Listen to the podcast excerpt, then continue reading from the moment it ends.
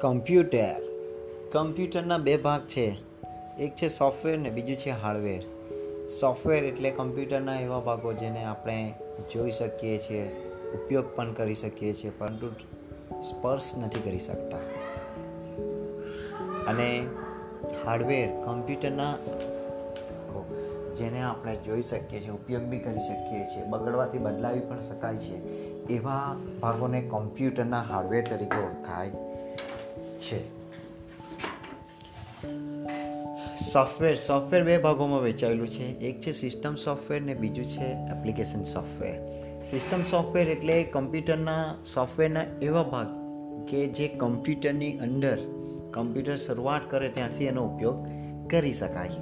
જેવા કે operating system window seven window eight window ten okay notepad wordpad paint જે અંદર પહેલેથી જ આવે છે.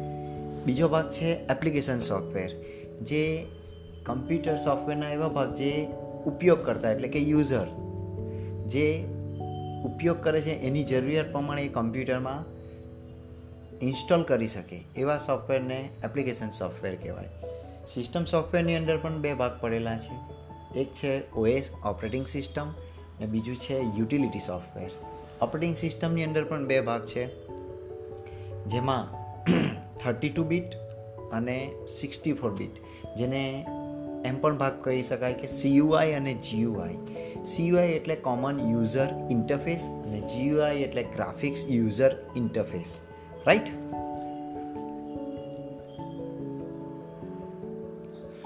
ત્યારબાદ યુટિલિટીની વાત કરીએ તો યુટિલિટી સોફ્ટવેર એટલે કે કમ્પ્યુટરની અંદર નાના નાના એવા સોફ્ટવેર છે જે ઓપરેટિંગ સિસ્ટમની અંદર આવેલા છે.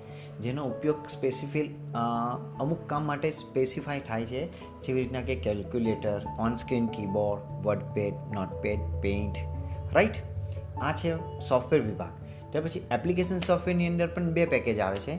જેને એક કહેવાય કે સિંગલ પેકેજ અને ફૂલ પેકેજ કે મલ્ટી પેકેજ તમે એવી કહી શકો છો કે સિંગલ સોફ્ટવેર અને મલ્ટિપલ સોફ્ટવેર ઓકે કે પેકેજ સોફ્ટવેર એ રીતના પણ કહી શકો છો. એમ જોવા જઈએ તો સિંગલ સોફ્ટવેર અને પેકેજ સોફ્ટવેર સિંગલ એટલે એક સોફ્ટવેર જેનો ઉપયોગ ફક્ત એક જ કામ માટે થાય લાઈક ટેલી તો એકાઉન્ટ માટે જ થશે. અને બીજું સોફ્ટવેર છે જે package software like MS office જેની અંદર વર્ડ એક્સેલ પાવર પોઈન્ટ નાના નાના ઘણા બધા સોફ્ટવેરો આવેલા છે. અને ત્રીજું ભાગ પડે છે લેંગ્વેજ ઓકે જેની અંદર હાયર લેવલ લેંગ્વેજ અને લોઅર લેવલ લેંગ્વેજ ભણવામાં આવતી છે. ક્લિયર ત્યારબાદ આપણે ગણીએ તો હાર્ડવેર હાર્ડવેરની અંદર ચાર ભાગ પડેલા છે. પહેલું છે ઇનપુટ ડિવાઇસ બીજું છે આઉટપુટ ડિવાઇસ ત્રીજું છે ઇનપુટ આઉટપુટ ડિવાઇસ અને ચોથું છે સીપીયુ હવે આપણે જોઈએ ઇનપુટ ડિવાઇસ કોને કહેશું? ઇનપુટ ડિવાઇસ એટલે કે કમ્પ્યુટર હાર્ડવેરના એવા ભાગો જેની મદદથી કે જેના વડે તમે માહિતી કમ્પ્યુટરમાં દાખલ કરી શકો ઇનપુટ આપી શકો કમ્પ્યુટરને તેવા સાધનોને ઇનપુટ ડિવાઇસ કહેવાય. બીજું છે આઉટપુટ ડિવાઇસ, હવે કમ્પ્યુટર હાર્ડવેરના એવા ભાગો, જે માહિતી કમ્પ્યુટરની અંદર પ્રોસેસ થયા બાદ તમને જોવા મળે, એવા ભાગોને કમ્પ્યુટરના આઉટપુટ ડિવાઇસ કહેવાય. જેવી રીતના મોનિટર, સ્પીકર, તમે સોંગ પ્લે કરો તો સાઉન્ડના સ્પીકરમાંથી અવાજ આવે. મોનિટર ચાલુ કરો, સ્ક્રીન પર તમને જોવા મળે છે. પછી છે ઇનપુટ આઉટપુટ ડિવાઇસ, ત્રીજો ભાગ. ઇનપુટ આઉટપુટ ડિવાઇસ કોને કહેશો? કે કમ્પ્યુટર હાર્ડવેરના એવા ભાગો જેના વડે માહિતી કમ્પ્યુટરમાં દાખલ પણ થાય છે અને એ જ સાધન વડે માહિતી કમ્પ્યુટરની બહાર પણ કાઢી શકાય. ઓકે તેવા ભાગોને કમ્પ્યુટરના ઇનપુટ આઉટપુટ ડિવાઇસ તરીકે ઓળખાય.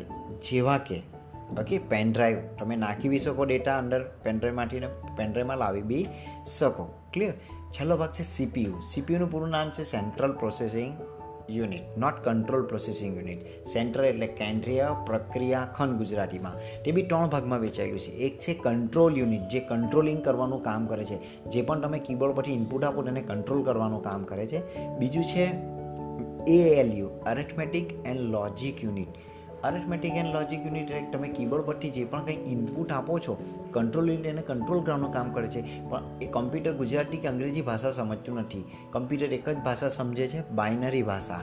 ઓકે જે આપણે આગળ જતાં શીખીશું બાઇનરી ભાષા કોને કહેવાય? જીરો અને વનના બેઝ પર બનેલી છે. તેને કન્વર્ટ કરવાનું કામ એએલયુનું કામ કરે છે. રાઈટ ત્યાર પછી જે ત્રીજો ભાગ. ઓકે મેમરી યુનિટ જે કમ્પ્યુટરમાં આપણે જે પણ કંઈ તમે ઇનપુટ આપો છો ડેટા સેવ કરો છો ડોક્યુમેન્ટ બનાવો છો, એ બધાને સંગ્રહ કરવાનું કામ મેમરી યુનિટનું છે. જે મેમરી યુનિટ પણ બે ભાગમાં વેચાયેલું છે. એક છે પ્રાઇમરી મેમરી અને બીજું છે સેકન્ડરી મેમરી પ્રાઇમરી મેમરી કોને કહેશો? પ્રાથમિક મેમરી કે કમ્પ્યુટરના ચાલુ થવાથી એનો ઉપયોગ ચાલુ થઈ જાય.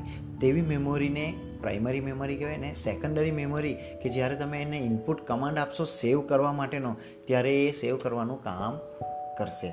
તો પ્રાઇમરી મેમરીમાં પણ બે ભાગ છે. એક છે રેમ અને બીજું છે રોમ રેમ એટલે રેન્ડમ એક્સેસ મેમરી અને રોમ એટલે read only memory okay RAM એટલે કે એવી મેમરી જે કમ્પ્યુટર સ્ટાર્ટ થવાથી અલગ અલગ જગ્યાથી ડેટા નાના નાની પ્રકારમાં ડેટા ખેંચે છે અને જગ્યા રાખે છે પ્રોગ્રામને ચાલુ કરવા માટેની. તમે સાંભળ્યું જશે કે જેટલી રેમ વધારે મોબાઈલમાં, એટલો ફોન ઇઝી રીતના ચાલે. તે જ રીતના કોમ્પ્યુટરમાં પણ રેમ એ જ રીતના કામ કરે છે. રોમ જે મેમરીને ફક્ત તમે ફક્ત અને ફક્ત વાંચી શકો, જોઈ શકો, યુઝ કરી શકો અને ચેન્જ કરી શકતા નથી, ડિલીટ પણ કરી શકતા નથી. તેવી મેમરીને રોમ કહેવામાં આવે છે.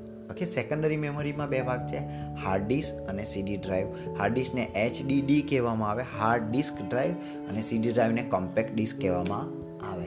હાર્ડ ડિસ્ક બી બે પ્રકારની આવે છે. એક ઇન્ટરનલ હાર્ડ ડિસ્ક જે લેપટોપ કે કમ્પ્યુટરની સીપીયુની અંદર ફિટ કરેલી હોય અને એક એક્સટર્નલ હાર્ડ ડિસ્ક જે આપણા પોકેટમાં આપણે લઈને જઈ શકીએ છે પેલી હાર્ડ ડિસ્કને પણ લઈ જઈ શકાય, પણ જેનો યુઝ એક્સટર્નલ તરીકે થાય, તે હાર્ડ ડિસ્કને એક્સટર્નલ હાર્ડ ડિસ્ક કહેવામાં આવે છે. ઓકે આ હતું કોમ્પ્યુટર આર્કિટેક્ચર વિશેનું થોડુંક જ્ઞાન.